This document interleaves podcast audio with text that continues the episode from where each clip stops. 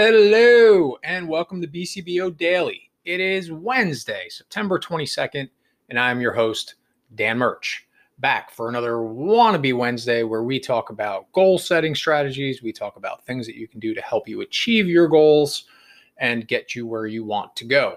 So it's been a very busy week so far, very rewarding. I'm very happy with everything that's being done, trying to do my best to stay proactive, talk to myself in the right way, talk to other people in the right way and I hope you guys are too. I am deep diving into habit number two, and I am looking forward to presenting all of that to you, which is beginning with the end in mind. But today, we're going to talk about a couple articles that I've read, actually, three or four articles that I'm kind of mashing into one podcast over the last couple days about team building. And so, a lot of the perspective that I'm going to give today is coming from the perspective of a business owner. So, I know a lot of people that listen to this podcast are business owners, but there's also people who listen who are you know employees. They have a career and they're looking to move up in the world or they're looking to find a new job. So as we go through this i'll try to give kind of both perspectives to things. Um, but think about it from the perspective of if this is what business owners should be trying to do or implement as they're building their team and building a winning culture these are the type of things if you're looking for a job you want to look for these uh, types of personality traits and things like that in the company that you're looking to work for and in the management that you're going to be working for. So it can help everybody. So a couple of things that I read. One was a couple of items were about things that you want to look for in people when you're interviewing, uh, when you're interviewing clients. So, you know, a couple of key things stood out to me. One had to do with you want to look for, again, integrity, which is something that we've talked about a lot in the past, having that integrity, having that good, honest, outlook and treating people honestly and you know being a person of your word very important. You know that's you know something i read an article by warren buffett and it was that is the key most important thing that he looks for when he's hiring somebody. So he always says that there's a quote from him attributed to him saying when we look we look for three things when we hire people. We look for intelligence we look for initiative or energy and we look for integrity Okay. Integrity is the most important thing. If they don't have integrity, the first two things will kill you. Because if you're going to hire somebody without integrity, you want them lazy and dumb. That again is from Warren Buffett. So without having integrity, intelligence, drive, energy, whatever you want to call it, it's only going to get you so far. Um, and again, as a business manager, uh, business owner or manager, you want to make sure you're hiring people with integrity, people that are going to represent the company the way you want the company to be represented, that you don't have to worry about them trying to swindle you or take advantage of you, whatever the case may be. And again, if you're somebody looking for a job, that's why integrity matters. People are looking for that. It's very important. The next thing that I, I read an article about had to do with showing a little bit of humility also. So as you're interviewing somebody, um, asking a couple key questions and looking for, you know, what is the what is the biggest thing that you've achieved in your career? You know, what is the most difficult uh, situation that you've resolved in your career, uh, things like that, and you know typical interview questions. But what you want to look for in the answer is teamwork type answers. So not a lot of I's. I did this. I did that. You want to hear a lot of we's. We as a team did this, and this is how we accomplished it. You know, a little bit of humility goes a long way. Like I said, we want to be patting ourselves on the back every day and celebrating our successes. But we also don't want to go out there acting like we're the only ones that are capable of getting work done. That, you know, without us, the whole world's going to fall apart and kind of carrying around a large ego. Uh, a little bit of an ego is a good thing. You need to have your self confidence, you need to believe in yourself, but you don't want to push it too far where people don't want to invite you onto their team, don't want you to come work for their company because you're just going to come in and take all the credit for everything that's good and take no responsibility for anything that's bad. So there's a fine line to walk with that. And then the last thing had to do with creating some positive positivity in your workforce um, and creating some positivity, especially if you're a startup company and you're just starting. Like, how do you get you know a good culture started? And some of it's pretty fairly simple stuff, stuff that we talked about in the past. Again, make yourself as the owner or the manager be a an example of positivity all right like you know carry yourself in a way that you know people if you're walking around screaming and being negative and flying off the handle all the time to expect the people that work for you to act in a positive way isn't really doesn't make sense, right? To do as I say, not as I do type situation, which isn't something that you want to be in. So you're trying to offer positive solutions to business channel uh, challenges, you know, not just highlighting problems, pointing fingers, excessive blames. You want to point out solutions, not just problems. It can be very frustrating when all you're doing is pointing out the problem and you're never offering a solution. So you want to make sure you get away with that. You want to reward publicly positive feedback.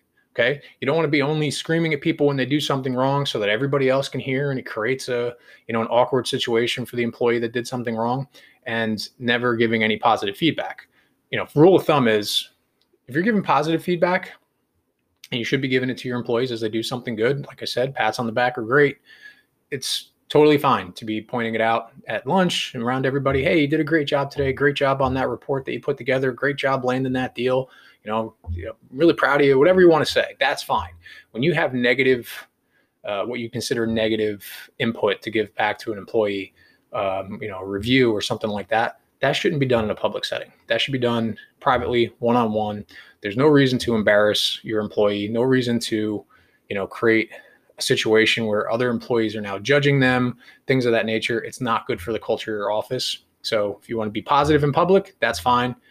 Be negative in private. And again, don't talk about other employees to other employees behind their back, something we talked about last week. Speak about everybody as if they're standing right next to you.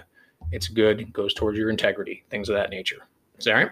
And then next, uh, some of the things, uh, another article that I read was kind of knowing your employees. All right. Knowing their personality. Some people you can, you know, provide feedback to in a certain way. And that same way that you provide feedback to employee number one isn't going to work to provide it to employee number two. They just don't take that criticism the same way, constructive criticism or positive, whatever, however you want to put it.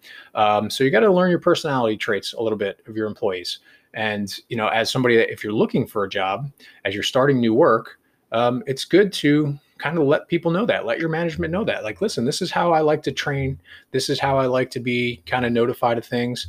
You know, and if you're honest and blunt about how you are as a person, you're again putting yourself in a position to succeed because then you're not leaving like this little gray area and people don't know how to talk to you and a feeling out period the more honest and upfront you are about who you are and what your capabilities are and you know how you like to be spoken to, the smoother the process will it'll be.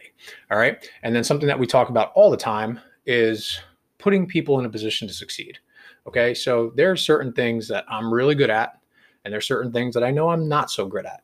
And it goes for every one of the employees that work in blue collar back office, and it goes for every other person that's walking the face of the earth. Everybody has their strengths, everybody has their weaknesses. So as you start to work with your team and you start to you know build your culture and hand out assignments and tasks and work roles and things of that nature knowing what your employees strengths are and some of the things that they can their weaknesses for lack of a better word um, and d- defining their roles around their strengths and not their weaknesses it's just the smart thing to do it's better overall for your company, for its overall success. It's better for the culture in the office. It's better for the employee. Um, because again, nobody wants to be stuck doing work that they don't want to do, that they don't feel they're, they're good at. It just causes frustration. Uh, it's not good for your mental health. It's again, not good for your productivity. I think sometimes what happens with management and business owners is we kind of get stubborn uh, for lack of a better word.